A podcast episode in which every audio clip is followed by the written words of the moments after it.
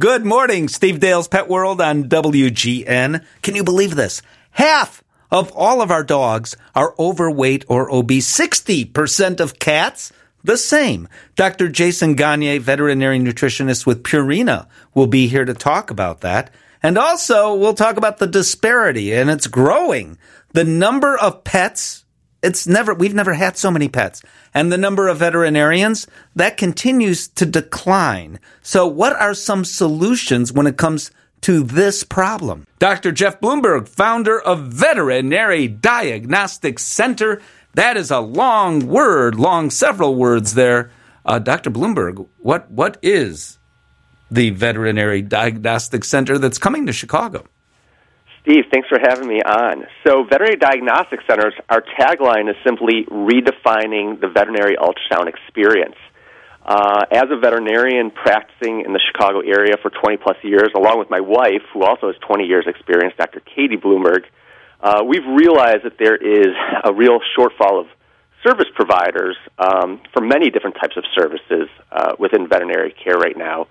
Um, and we decided to tackle the lack of availability for ultrasounds.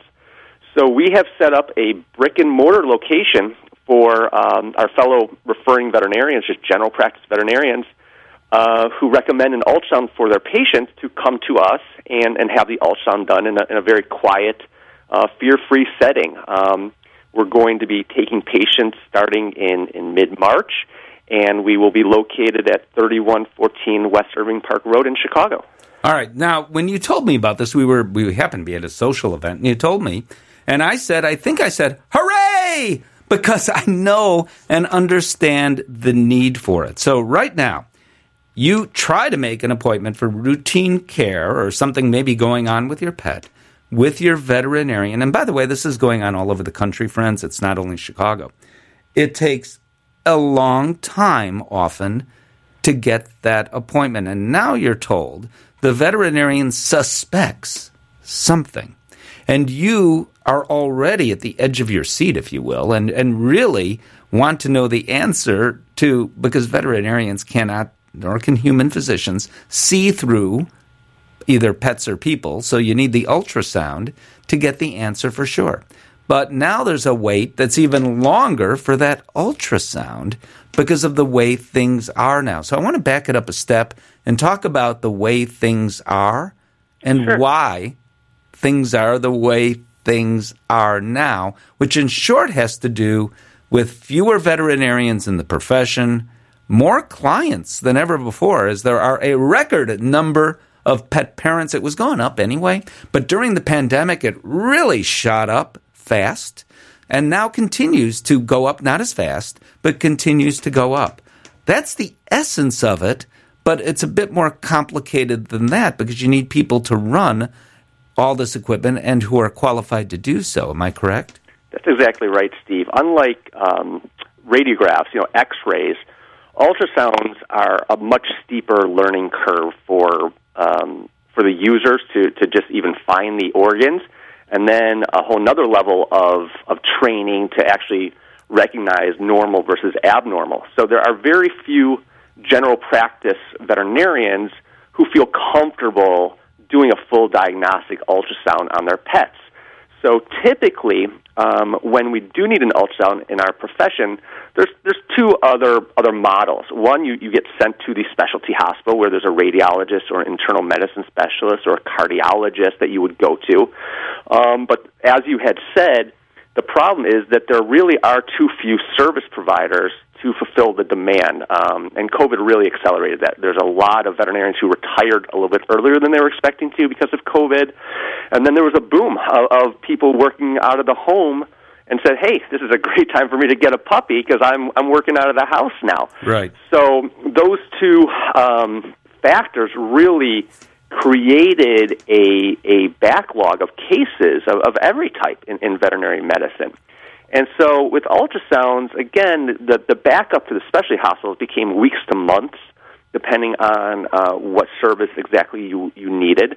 And the other model that uh, we've been using in our profession is actually mobile sonographers, uh, ultrasound technicians that will come to a general practice and, and actually uh, do the ultrasounds there. But unfortunately, um, they're not fulfilling the need either. So we felt that there was a, a really a space here to to figure out a new way to deliver this service. Um, and, and uh, Steve, one of the, the great things that we're really proud of here is that you know with the lack of veterinarians, this model actually does not need a veterinarian on site all the time because we are not diagnosing, we are not prognosing, we are not treating. All we're really doing is data collection and then sending the data that we are collecting for the ultrasound to a uh, to a, a remote specialist who will read it out and send the report back to the veterinarian who, who originally ordered the test. And so, using um, certified veterinary technicians and ultrasound technicians to the highest level of their abilities and credentials, uh, they are able to step in and fill this need without uh, needing a veterinarian standing right there by their side. And, and so, it's really going to help relieve a lot of this backlog that we're seeing. Yes, in one slice of the pie, if you will, in one area. Absolutely yes to that explanation, Mark. Beside, things are supply and demand, and if things are really hard to get, things get more expensive no matter what that thing happens to be. I don't know much about the economy or economics, but I think I'm right about that. So the result of this could bring down, in Chicago anyway, the cost of ultrasounds at least a little bit, in theory. Am I right? Absolutely. We're, we're trying to put this at a, a price point here where it's affordable for people. Um, and that's, you know, one of the great things that we're going to be able to do is not just do a, a, a cardiac ultrasound, but our service is going to allow us to do a full remote cardiology consultation. So the cardiologist who's reading out the ultrasound won't just say your pet is in stage B2 mitral valve degeneration or you know something fancy like that. They will actually also then uh, give to your um, primary care veterinarian recommendations for medications, for follow up, further diagnostics. It's really going to be like having a, a remote uh, cardiology visit, uh, really at, at, at a lower cost than you would have going and, and actually being um, with a veterinarian on site, with a cardiologist on site. And, and as a veterinarian, I will tell you uh, firsthand that there's nothing better than being in a room with the cardiologist, right? That's the gold standard. But the reality is, if it's a five, six month wait, and that's really what we're hearing to get in with a cardiologist, yes. these pets cannot wait. They, they will go into heart failure. There will be problems. So we want to really be um, as close to that gold standard as possible yet alleviate that, that delay in, in getting the pets the care that they need. Now, uh, if I wanted to, if I'm concerned about my pet and I think, okay, my pet may have, say, heart disease and I need an ultrasound, I'm presuming I have to go to my veterinarian to get the appointment with you through the veterinarian that I can't do that on my own and, well, literally coming off the street. That is exactly right. And thank you for bringing that up. So, this is a referral model, and we need to do that legally because um, we need the doctor that has knowledge of that patient recommending this test. We cannot just run these tests without there being a valid doctor patient relationship for these pets. So, yes, we would need approval from you. can contact us and say, hey, I want to get this done, but we will contact your veterinarian and, and get their blessing uh, to do it. So, one way or another, the appointment has to be made through a veterinarian. The appointment to go where? Tell us when the where, when you're opening, what it's called, and what the address is. And if there's a website, give us that too. Okay. So this is uh, Veterinary Diagnostic Centers, and we expect to be taking patients mid March. March 13th is our target date. Uh, we'll see if we get all the, uh, the, the Chicago business approvals uh, all, all done before that. But March 13th is our target date, and our location is at 3114 West Irving Park Road in Chicago. Our website's very simple. Um, it's going live on Valentine's Day, uh, February 14th. It will be up and, and available to view. And that website is www.vdc.vet, V-E-T. So Veterinary Diagnostic Center, vdc.vet. Perfect. Dr. Jeff Bloomberg, thank you so much. All right. Thanks for having me on, Steve. So, the veterinary profession is moving in a different direction now, in some ways, utilizing telehealth or telemedicine, as it's sometimes called, virtual medicine.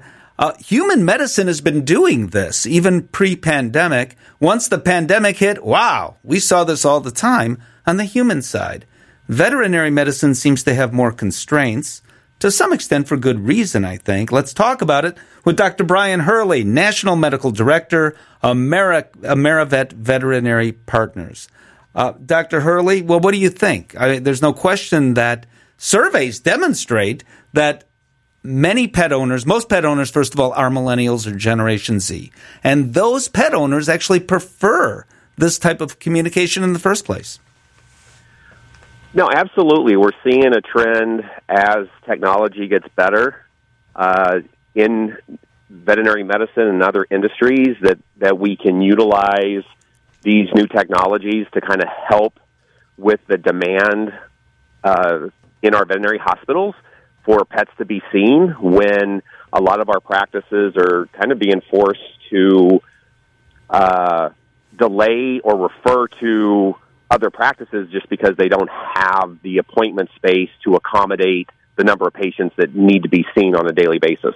So, in veterinary medicine, there's something referred to as VCPR, veterinary client patient relationship.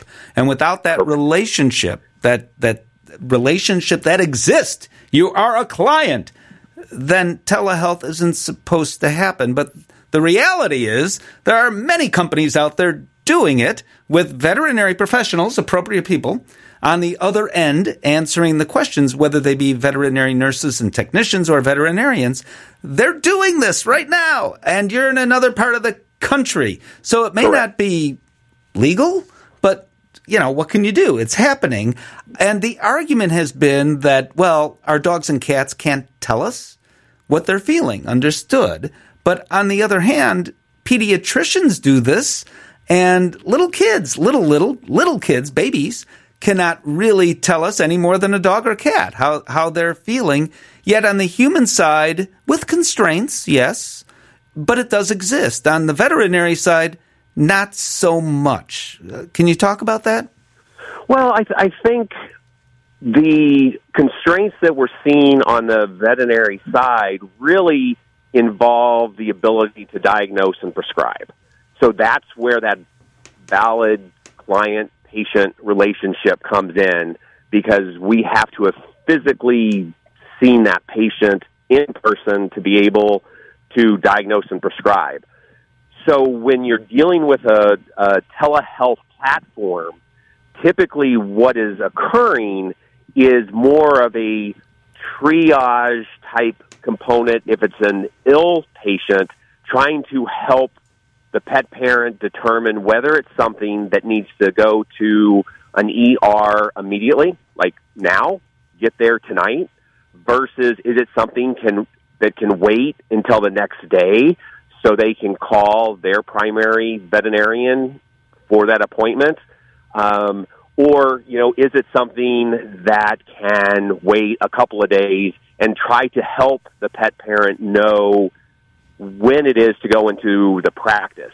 That is the acceptable telehealth medicine as far as I'm aware, because I had also done this with um, a telehealth company where I took calls around the country. And really, the most important thing that I found for the client was peace of mind, mm-hmm. knowing it was either okay to wait overnight, wait a day, or be told, hey, this needs to be seen tonight. And that peace of mind for them is what repeatedly got, you know, told to me is thank you so much for taking the time to help me feel better about my decisions.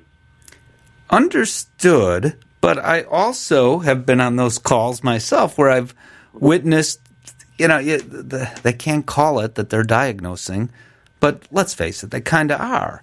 And yeah. right, wrong, or otherwise, in the process of doing so, you know, this client's calling you because they can't get in to see their primary veterinarian in most cases. So right. in, in doing so, they're helping, uh, assuming the information's appropriate, they're helping the pet, most importantly, they're helping the pet parent feel, yes, peace of mind. They may also be saving money for everybody. Uh, and, right. and how can that not be a good thing as long as the person, the veterinarian, and one would assume the veterinarian is being responsible, or the veterinary technician or nurse. And there are many examples of things that can be done, I would argue, virtually, even without that client patient relationship?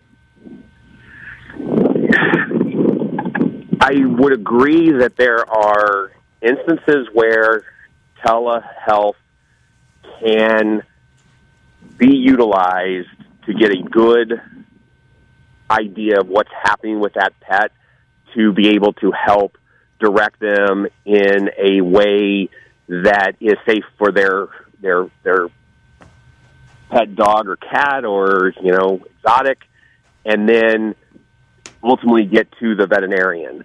Being a veterinarian i still unfortunately i as good as our pet parents are at realizing there's an issue with their pet we're relying solely on what they're telling us, and sometimes what they're telling us and what we end up seeing when we physically get our hands on that patient can be sometimes totally two different things that could be devastating if we just went off what's being verbalized to us by the pet parent. And I don't know, you know, unfortunately, not being a human physician and being familiar with the, you know, the pediatric side of medicine, I don't know how that functions on that side, but that would be my concern as a veterinarian is sometimes what you think you're seeing isn't necessarily what's happening within that pet and without getting our hands on them, you know, I'd be fearful of potentially making a wrong call. And I absolutely understand and agree with everything yeah. you just said. On the other hand, we can see stuff. So you can see mm-hmm. that the abrasion that the pet received and running around the dog received running around the dog park you can see, you can see it. So is this something as yep. a veterinarian you say, okay, this is what I suggest you do, purchase some of this product and give it three days. If it doesn't get any better, then contact us back or contact your veterinarian as opposed to, well, this is more serious than it looks. But you can actually see that. And with your expertise, you can offer advice. And I think what, what we're doing here is the right thing. We're having a discussion, which is good for the profession. And most of all, good for pet parents. And this discussion is not going to end here on this radio show. It will continue. Dr. Brian Hurley, thank you so much for talking about this. The World Small Animal Veterinary Association has called it a crisis. I've never, I mean, I've been doing this for a couple of decades plus at this point. I've never heard that term from the World Small Animal Veterinary Association. So, what are they so concerned about? Well, it has to do with dogs, dogs that have a certain look about them, the so called brachycephalic dogs, the dogs that look like they just walked into a wall. We're talking about bulldogs and French bulldogs and pugs, and the problems that they have as a result of their structure. They have limited airwaves, and it's not cute when that pug snores at night.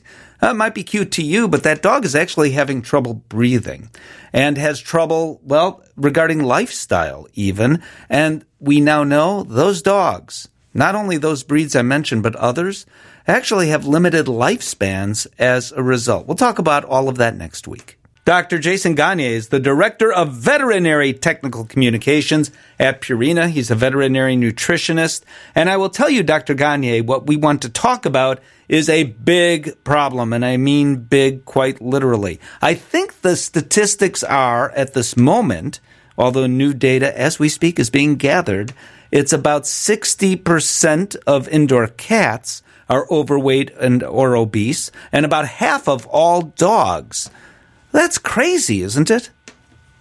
Yeah, it, it, it absolutely is, Steve. And by the way, thank you for the invite here, and it's a pleasure speaking with you today. So, it absolutely is. Those numbers are correct in uh, as the source being the Association for Pet Obesity Prevention. Uh, and as you mentioned, new data is being gathered. Looking forward to that. Uh, however, we don't predict those numbers to go down at all. So there are a variety of reasons out there, whether they be the pet reasons or owner reasons, uh, a variety of factors out there contributing to this overweightedness and obesity in both cats and dogs. Um, and I, I know that we tend to think about it as sometimes that that may be cute or food is love, uh, treating, over treating, etc. But that overweightedness, that excess fat tissue, is actually contributing to other disorders as well. Uh, well, yeah, include- I, I want to. Yes, go ahead. You're about to say it. I want to talk about that. So, for cats, yeah. would it be safe to say we have an epidemic? I don't use that word lightly of diabetes, which is greatly caused by so many cats being overweight or obese. Yes, certainly it's not the only contributing factor to diabetes in cats, but it is a main or a major contributor to diabetes in cats. Uh, and in dogs, we tend to see that more so in terms of the osteoarthritis. Uh, I will point out, though, that while we tend to notice the osteoarthritis in dogs, cats do experience osteoarthritis as well. They just are maybe a little bit better at hiding their pain than uh, dogs, and we should be paying more attention to that as well. Mm-hmm. And new studies, in fact, indicate that arthritis in cats occurs far more, far more than we ever thought in the first place. Cats of any age, for reasons we don't understand.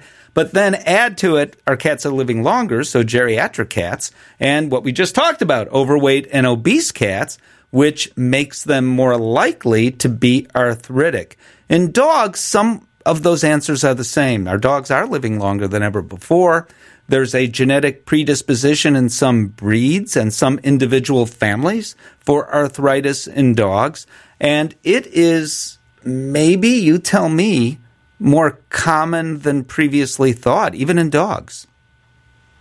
Yeah, so I, I would uh, have to agree with that. And I would say that that whole field, that whole area, just like in human medicine, of gerontology is just opening up within uh, veterinary medicine there and we need to be paying attention. And How can we uh, better help these pets as they age?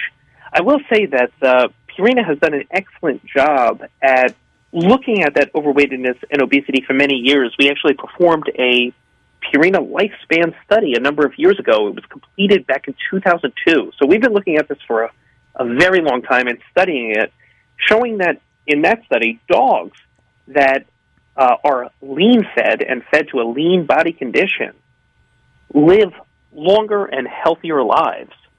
Uh, and it's not just about that longer. I will point out again, it's about longer and healthier lives. So it does pay to maintain that lean body condition throughout life. So, what do we do as dogs continue to age? We see oftentimes two things concurrently happen that dog is overweight or obese, and that dog is arthritic. Uh, you're a veterinary nutritionist. I want to talk about, so you're a veterinarian first and foremost, some things that we can do, but specifically targeting nutrition. And you hear about all these products out there, you know, some nutritional supplements. Well, do they really have science behind them? So, what does the pet parent do? And is there action that should be taken in the first place, or do you just let the dog age? Well, what I would say is the nutritionist rule of thumb and which should be actually just every veterinarian's rule of thumb is prevention in the first place is key. So we should be discussing uh, calories in, calories out, and just nutrition and diet in general during those uh, vaccine appointments as a puppy and a kitten, and certainly when we're spaying and neutering uh, our, our pets, we should be discussing nutrition as well, and possibly calorically adjusting the diet there. However, that said, as we mentioned earlier, there are a good number, a good percentage of cats and dogs that are currently overweight and obese.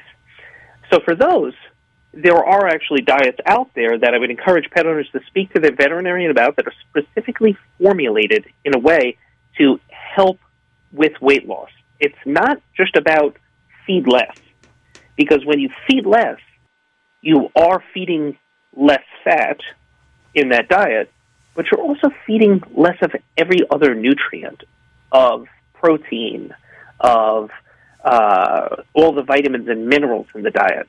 And that's not desired and can result in long term nutritional deficiencies. Obviously, no one wants that for their pet. That, this is why there are therapeutic diets out there that are specifically formulated for this that fortify those vitamins and minerals so you don't run into those nutritional deficiencies.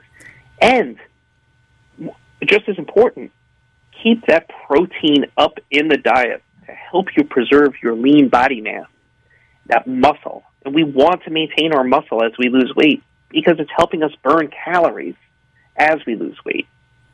We want to preferentially lose that fat. So those specially formulated diets do uh, lower the fat content, they raise the protein, and they fortify those vitamins and minerals for you. And that's what makes them so special. Some of them even address the osteoarthritis, and Purina has just launched under the Purina ProPlan Veterinary Diets brand a new diet known as Overweight Management, or OM, metabolic response plus joint mobility for dogs. And it's going to be shipping in March of 2023. Okay, so that's just about right now, actually. Uh, and I want to talk. I want to talk a little more about that diet and therapeutic diets, but I also want to talk about what not to do.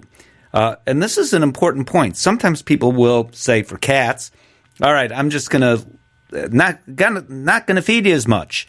You'll get half as much as you were getting." Or for dogs as well. There's two issues with that. One you kind of touched on, and that is a potential medical issue, which could be a real concern, particularly for cats. Uh, but the other is a welfare issue. You know, to cut their diet in half. No one's explaining to the dog why you're getting half the food you were getting. And really, how effective is doing this anyway? Because now we have a dog that's so hungry, or a cat all the time, and probably begging at the table for food. And we never say no to our pets when they beg. So, a lot there to talk about when we come back with Dr. Jason Gagne of Purina next speaking with the Director of Veterinary Technical Communications at Purina, veterinary nutritionist Dr. Jason Gagne. And Dr. Gagne, you were describing a new diet that Purina has that's coming out right now to fill a niche, to fill a void in the market, something we really need for our pets. So describe again what that is. Yeah, thanks, Steve. So it's a diet that addresses overweightedness and joint mobility in dogs. So, all too often, hand in hand, that excess fat tissue is contributing to joint disease if the dog doesn't already have joint disease. It just compounds upon uh, that, that dog, unfortunately. So, this diet was is addressing a couple different areas, and specifically, really the metabolism of dogs and actually transforming that metabolism of them as they lose weight. So we all know that you can lose weight in many different ways. You just don't eat, right? Or you eat less calories. Uh, this diet does address the fact that you can eat a good amount. There's a good volume that the dog can consume. They can be their appetite can be satiated as well. And as they lose weight, we've shown in a study that we're able to transform their metabolism by decreasing that glucose and that insulin in them. We're also able to decrease the cholesterol and the triglycerides in them. And we showed that we were able to decrease uh, certain inflammatory markers in them as they lost weight because that excess fat tissue that results in a low grade inflammation in your body. And We're that and, that right. along along with the weight loss. And that inflammation that you speak of, inflammation is like a four letter word, even though it's a lot more letters than that, because that can create potentially some kinds of cancers, some kinds of other medical problems leading to, say, kidney disease is one example, and other issues that can occur, particularly with older dogs. So we decreasing that inflammation, hooray. What you talk about is amazing science. Now, what I want to ask you about is what people tend to do. We're human beings. I understand why we do it. So one answer is just to cut the dog, we're talking dogs, but I'll add cats into the mix to cut the amount of food they get. Same food, but I'm just going to feed you less, significantly less. What are the repercussions of that, Dr. Gagne? Well, there's a couple things there, Steve. So, as I mentioned before, you could feed less. That is an approach. However, medically speaking, that's going to lead towards long term nutritional deficiencies, and no one wants that for their cat or dog. Um, number two, you're dealing with a very practical issue there, which in the home, that's going to result in a decrease in that human animal bond because that dog or that is going to be begging for you know table scraps, other snacks, etc. Uh, and, you know, the cats certainly aren't going to be very happy either, batting at you to get your attention so that you can give them treats or more food. It winds up resulting in decreased compliance with a weight loss program. And that's why therapeutic foods are so much better because, again, you can feed them more volume to satiate that appetite. So, the Association for Pet Obesity Prevention that we spoke about much earlier is going to begin to dive deeper into this issue. And I'm honored to serve on their board of directors. And I know you have an interest in this organization as well. Uh, because here's the thing we don't exactly know. We know what might contribute to so many overweight and obese pets. Uh, maybe not getting enough exercise, too many treats, things we've talked about for years that are true. But it's got to be more than that. Do we know exactly what is causing there to be so many overweight and obese animals in America?